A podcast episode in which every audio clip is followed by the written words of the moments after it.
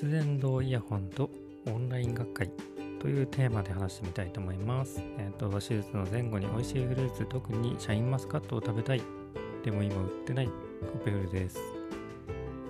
骨伝導イヤホンを買ってからオンライン学会を見ながらですね、どういうことが起きたかなっていうのをちょっと思い出してみたいと思います。えー、まあ、骨伝導イヤホン推しなんですけど、まあ、一つあるのはですね、オンライン学会って本当にあの学会に行ってたら同じ同時期に、まあ、例えばあの土曜日の9時からやってるセッションなんかだと第1会場、第2会場、第3会場、第4とかあってですね。で第1会場いたら第1会場しか聞けなかったんですけど、まあ、今あの第1も第2も第3も第4もネット上にアップされててまあそれぞれ1時間の発表だったとしても全部で4時間かけて4個見れちゃうんですね。でそうすると、まあ、あの自分自身のですね時間が足りないんだけども、まあ、頑張れば見れるっていうことになってきます。でそうするとですね、えっと、パソコンの前に座って動画を見ながら聞くんですけどこれがまた1時間見るのと4時間見るのではかなり負担が違うんですね。で特に連続して4時間動画見るっていうのは結構厳しいです、まあ、映画館だったら見れちゃうかもしれないんだけどパソコンの前にね普通の椅子でね見るっていうのはこれは結構大変だしちょっとたまに立ち上がって歩かないと体に良くないなっていうところですね。あの Apple Watch つけてる方なんかは、まあ、PP になっちゃうんじゃないかと思います。まあ通知が来るんじゃないかと。でそういったあの健康上の問題もあるのでやっぱり歩き回りたい衝動に駆られるんですね。でこれがあの学会場だとやっぱり歩き回りにくいんだけど、まあ、途中で、まあ、トイレに行くぐらいだと思うんですけどまあ、骨伝導イヤホンつけてる状況であれば、ちょっと歩き回っても、まあ、あの、発表でね、こう、音声で聞いていれば、よく内容がわかるような場面もありますので、で、そういった場合には、えっと、骨伝導イヤホンとっても良くて、まあ、骨伝導イヤホンじゃなくてもいいかもしれないんだけど、えっと、骨伝導イヤホンで聞いてることによって、まあ、周りで一緒に聞いてるね、あの、オンライン学会見てる、まあ、同僚とか、ともちょっと話がしやすくなります。あの、こっちの動画面白かったよみたいな話ができるんですね。で、まあ、例えば手術のね、新しいやり方についてこっちでやってたみたいな話もありますので、でそういったものとか、あとはまあ、新たなトピックとか、そういった情報をシェアしやすいっていうところがあります。で、こういうのってあの見てるときに思い浮かんだアイデアっていうのは、あの誰かに話すとまあ後から違う形で返ってきたり発展性が生まれるんですけど、まあ、そのまま自分で思っただけだとですね本当に自分の世界で完結して終わってしまうことがあってまあやっぱり得た知識とかアイディアっていうのはいろんな人と共有するので価値が出るんじゃないかと思いますんで、まあ、骨伝導イヤホン買ってよかったなっていうのはオンライン学会見てる時にも感じたっていうところです。うん。まあ、他にもちょっといろいろあるんですけどね。まず今回ちょっとこの配信にします。はい、そんな感じで、まあ、買ってよかった、2020年に買ってよかったもの、骨伝導イヤホン、コペフレでした。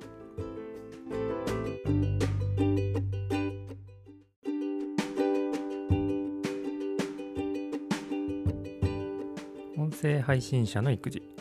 骨伝導イヤホンをしながらの育児。シャインマスカットが食べたい産婦人科医です。コペフルです。えーと、シャインマスカットはですね、果物に張りがあって、ふっくらした粒のもので、緑系のブドウはやっぱり完熟してくるとちょっと黄色くなってくるんですね。なので若干黄色いやつがいいのかなと思っているところです。で、まあまだまだですね、あの8月9月頃にはちょっとほど遠いんですけど、まあ、ぶどう農家さんのね、配信を聞いてると、とっても食べたいなというところになるんですが、まあ、さて、あの骨伝導イヤホンしながら育児したことはあるでしょうかで、お子さんから見てですね、骨伝導イヤホンつけてるお父さんっていうのは、多分、まあなんか聞いてるなって思っちゃうと思うんだけど、ただ、耳は開いてると。で、耳は開いてるんですよ。でしかも何か話しかけた時にちゃんと話ができるんですね。で、完全にその骨伝導イヤホンで聞いてる音声配信、例えばスタイフとかヒマラヤとか、ポッドキャストですね、そういったものに集中してる場合は、ちょっと返事が遅れます。で、なんですけども、返事が遅れちゃうっていうのは、なんか本読んでたり考え事してる時も、お父さんあるあるで、まあ、ちょっと返事が遅れるんですね。で、まあ、それは骨伝導イヤホンつけてる時とつけてない時であんまり変わんないかもしれない。あんまり変わんないかもしれないとなれば、音声配信で情報を取ってる、まあ、楽しんでるお父さんの方がいいんじゃないかと。そんな風に骨伝導イヤホン推しで思ったわけです。で、まあ、100%向き合う時というのは骨伝導イヤホンを外す時になります。で、骨伝導イヤホンを外すことによって子供の話を本気で聞くぞという姿勢を見せつけるということになります。まあ、これはあの、ちょっと真面目に語ってますけど、半分冗談でいいと思うんですけど、で、これ難しいのがですね、やってみてですね、骨伝導イヤホンで配信聞きながら絵本の読み聞かせするっていうのは意外と難しいっていうのが分かってきました。で、耳から聞いてる情報と目から見てる情報とかちょっと違う状態になってると、やっぱりこれはですね、負荷がかかるんですね。で、まあ、頭の体操みたいになってくるんですけど、まあ、やってみてください。で、やってみるとですね、これはですね、大抵は片方しか頭に入ってこないです。でしかも読んでる方に寄っていく感じですね。うん。で、読んでる方に寄っていくんだけれども、ただこれ僕もそこで一つ気づいたことがあって、えっと、その聞いてる音声配信の内容がですね、すごく内容のある話の場合には、あの、絵本の方に寄っていくんですね。で、絵本の方に寄ってっちゃうんですよ。で、えっ、ー、と、まあ、ただですね、あの、同時に聞ける時っていうのがあって、これはですね、何て言うんだろう、配信内容が、えっ、ー、と、話の内容が面白いっていうよりも、あの、声のトーンとか、あの、喋り方が面白いなんていう場合ですね。で、そういう場合は、うん、とってもいい組み合わせになってると思います。でそういった場合は、えーと、骨伝導イヤホンと絵本の読み聞かせと音声配信のその声質がいいんで聞いてるっていう配信者さんの声と中の3つのコラボライブみたいな感じになります。で、その場合はですね、あの音声配信を聞きたいっていう気持ちと絵本の読み聞かせをしたいという気持ち、これが満たされるわけですね。なので、ね、そういった時間っていうのはとっても、まあ、たまにしかないんですけど、うん。まあ、これはこれで面白いなっていうのが、まあ、最近の発見でした。ベフルです。ではまた。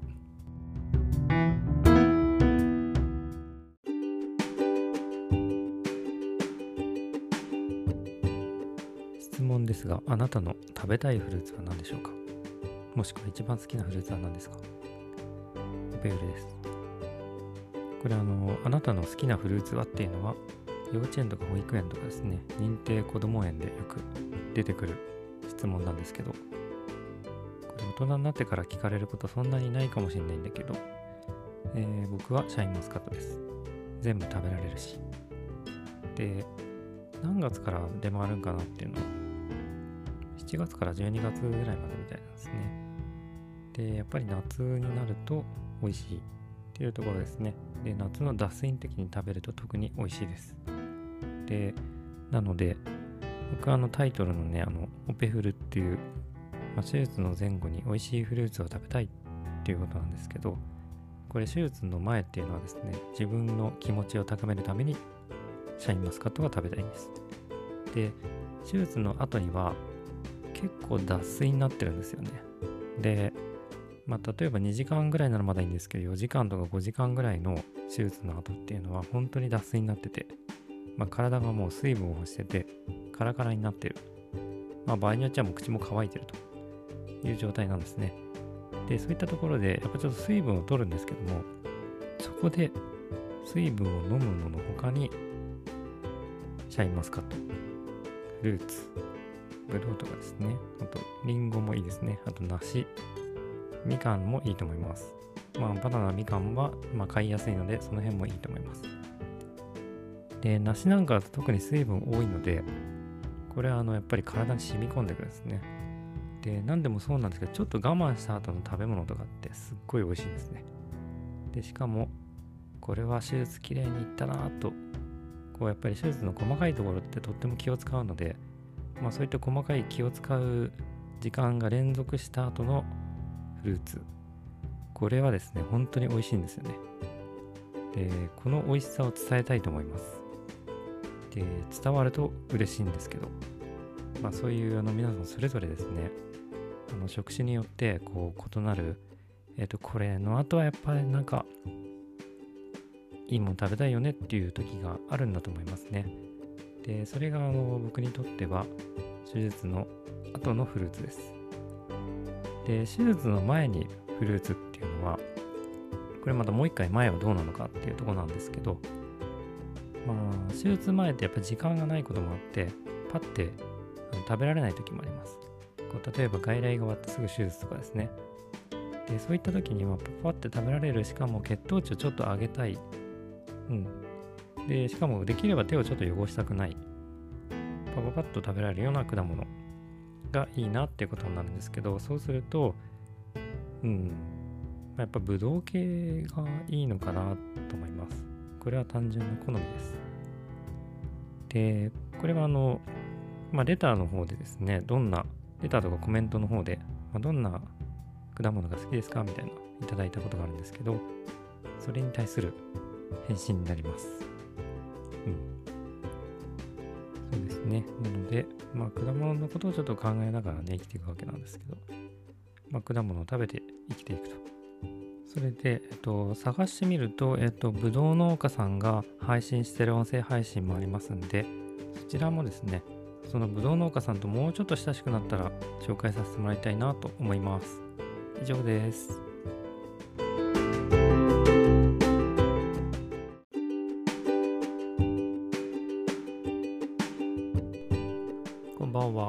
は骨伝導イヤホンについてちょっと話してみたいと思います。手術の前後に美味しいフルーツを食べたいオペフルです。骨伝導イヤホンを購入して2ヶ月くらいが経ったのでちょっとレビューをしたいと思います。で、音声配信をしている人が骨伝導イヤホン買った場合どんな感じなのか。実際に使ってる方も結構いらっしゃると思うんですけれども、えっと、骨伝導イヤホンはですね、Bluetooth イヤホンとちょっと違ってえっと、まあ、Bluetooth イヤホンの中でも骨伝のイヤホンなんですけど、えっと、普通の Bluetooth イヤホンで耳の穴を塞ぐタイプだと、えっと、周りの音がやっぱり聞こえにくいんですよね。で、なので、ちょっと話しかけにくいなっていう感じになったり、あとは、えっと、聞いてる音以外の周りの音があんまり聞こえないっていう状況になるんですけど、やっぱり2ヶ月ぐらい使ってみてですね、骨伝導イヤホンはなんとなくこうイヤホン使ってるっていう感じが周りから見えにくいんですね。で、イヤホンなんだけれども、まあ、話しかけてもいいかなっていう感じがするのと、あとは実際に使っている側としても他の音が聞こえるんで、うん、ながら聞きができるっていうところです。なので、音声配信を、えーと、聞いたりする時に骨伝導イヤホンってとっても相性がいいんじゃないかなと思います。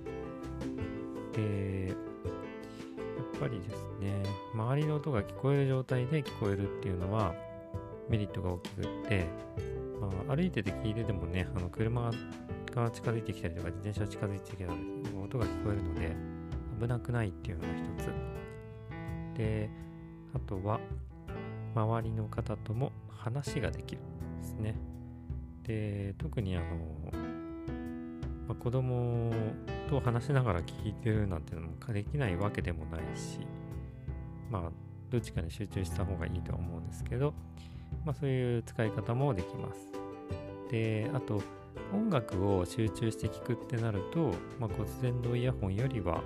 ま、耳の穴を塞ぐタイプのイヤホンの方がいいんじゃないかなと思うんですけど、